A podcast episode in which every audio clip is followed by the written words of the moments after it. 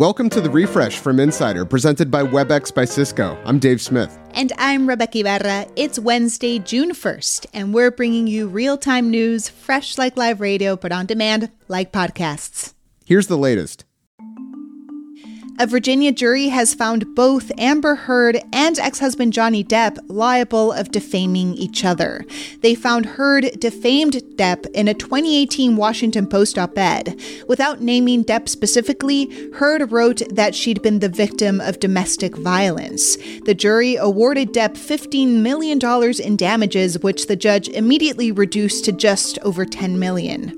This means the jury found Heard's claims of abuse unconvincing. But the 5 male and 2 female jurors also found Depp had defamed Heard when Depp's lawyers called her claims a, quote, sexual violence hoax. It awarded her $2 million. Heard issued a statement saying the verdict left her heartbroken. COVID cases appear to be plateauing in New York City. The percentage of tests coming back positive is coming down, and the 7-day average of hospitalizations has dropped about 15% over the last month. Most of the hospitalizations and deaths in the city are among the unvaccinated population. Elon Musk is not on board with the work-from-home trend. According to the industry website Electric, Musk insisted in several emails that all Tesla employees work from the office a minimum of 40 hours a week or look for a job somewhere else. And Musk will have to personally approve any exceptions to this policy. President Biden says the U.S. is sending medium-range advanced rockets to Ukraine with a significant caveat. They cannot be used to attack targets inside Russia. The weapons can hit a target 50 miles away and are intended to support the defensive regions in eastern Ukraine that have been under relentless attack. In an essay in the New York Times, Biden reiterated, quote, "We do not seek a war between NATO and Russia."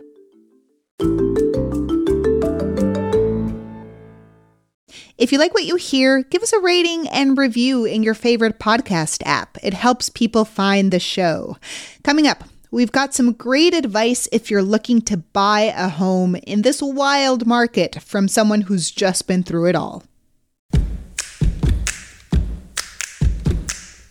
The changing world of hybrid work offers new possibilities. Webex enables them with an open platform and many integrated partners like Envoy, Tandem, and Miro.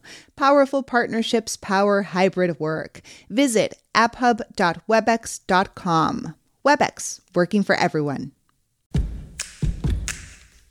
Kevin Spacey says he will travel to Britain to defend himself against sexual assault allegations. Last week, the Crown Prosecution Service authorized the charges, and the move means Spacey will avoid extradition. The actor is accused of 4 counts of sexual assault against 3 men. In a statement to ABC's Good Morning America, Spacey says he's confident he can prove his innocence. A new study finds fingertip blood oxygen meters used in hospitals aren't as accurate when used on people with darker skin. Over a period of a year and a half, more than 1,200 COVID patients at Johns Hopkins had their oxygen levels tested with both a fingertip meter and a more accurate blood test. The results find fingertip readings were often more than 30% of the people with darker skin, which led to delayed treatment. Ewan McGregor, who plays Obi-Wan Kenobi in the Star Wars prequels and the new show on Disney+, posted a video on social media last night admonishing people harassing his co-star Moses Ingram with hundreds of anti-Black misogynist messages. We stand with Moses. We love Moses. And if you're sending her bullying messages, you're no Star Wars fan in my mind. There's no place for racism in this world. Elon Musk wants to take Tesla users to a futuristic version of Happy Days. He's filed plans with Los Angeles to build a 24-hour car hop diner complete with Tesla charging stations. It'll be reminiscent of old-school diners and drive-ins, Musk said in a tweet. The 9,000-square-foot facility on Santa Monica Boulevard will also have a drive-in movie theater and a rooftop bar. Mexican Pizza is the pizza for you and me. If you're obsessed with Taco Bell's Mexican Pizza, like Doja Cat is, I have some bad news for you. The company says it's running out of Mexican pizza across the U.S. just 2 weeks after it returned to the menu. The demand for the item is 7 times greater than expected, and they probably have Doja Cat's TikTok musical to thank for that. But Taco Bell says it hopes to fix the shortage by this fall.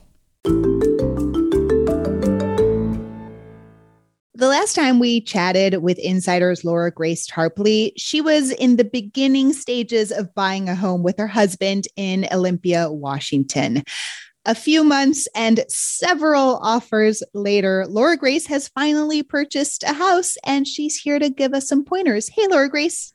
Hello. I am here talking from my house. We moved in this weekend. It's very exciting. First off, congratulations. Tell us about your new house. Thank you so much. It is in Olympia, Washington. It's in a neighborhood we really like. It is 1 floor with 4 bedrooms and 2 bathrooms, which is more than I ever thought we would get. I am thrilled. Wow. Yeah. So it was listed for $425,000. Mm-hmm. Well, we initially offered $460,000, and then we had an escalation clause where we went up to $501,750. And that is what we ended up paying because we had another person kind of in a bidding war with us. So we ended up having to go up to that. So the last time we chatted, we talked about how crazy this market is right now, and you experienced it firsthand. So what was this process like for you? Yeah. So we toured probably 30 or 40 houses. And yeah, it was a lot. It was every weekend for over 2 months. Just took over my life. The house we got was attempt number 6.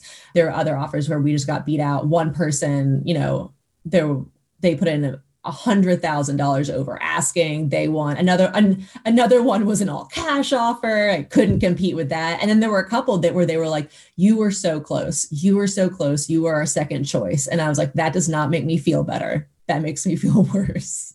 I mean, you write about this. Were you at all surprised by your emotional response to any part of this process?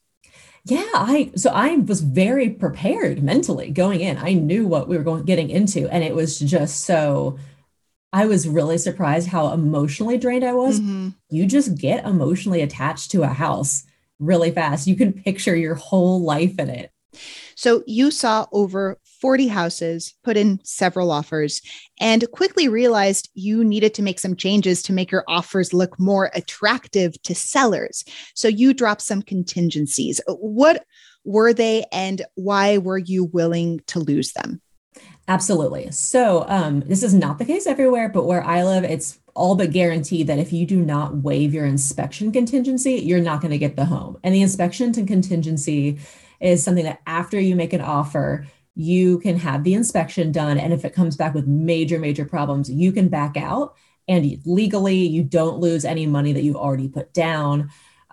So we waived that, but I will say we did have a pre-offer inspection where we just paid a few $100s for someone to come do that for us. Tell us a little bit more about things you were willing to spend on, or money you were kind of just willing to lose. A big thing here is that because everyone is offering 10 to 15% above asking, sellers are nervous that the home won't appraise for as much as you offer. So if a home is $400,000, you win your offer with $450,000, they're afraid it's not going to appraise for that much. And you as the buyer do not get approved for a mortgage for more than a house appraises for. And so that's very risky. So to mitigate that risk for the seller, we said, hey, we have extra money in cash we are willing to bring if the house appraises low so that this deal does not fall through and like no one loses money. So when we last spoke, I told you I'm considering buying my first house here in Austin. Do you have any last minute advice for someone like me still thinking about buying their first home? Yeah, I would say, don't do anything you're just not comfortable with. You might not get that house because of it, but you will probably get a house eventually, and that'll be the right one. But our realtor kept saying, you will find the house that is right for you. And I really do feel that way, because now that we've had time to look back, we can see why some of those houses had problems. With every difficult letdown, just know that there's a good chance it's going to get better. Laura Grace, thanks for chatting as always. Thank you so much, Rebecca. Laura Grace Tarpley is a personal finance editor at Insider and a certified educator in personal finance. Be sure to follow The Refresh from Insider on your favorite podcast apps, or better yet, go to insider.com/The Refresh to use our custom designed player. We also want to hear from you. Reach us at therefresh@insider.com. I'm Dave Smith. And I'm Rebecca Ibarra. Thanks for listening to The Refresh from Insider.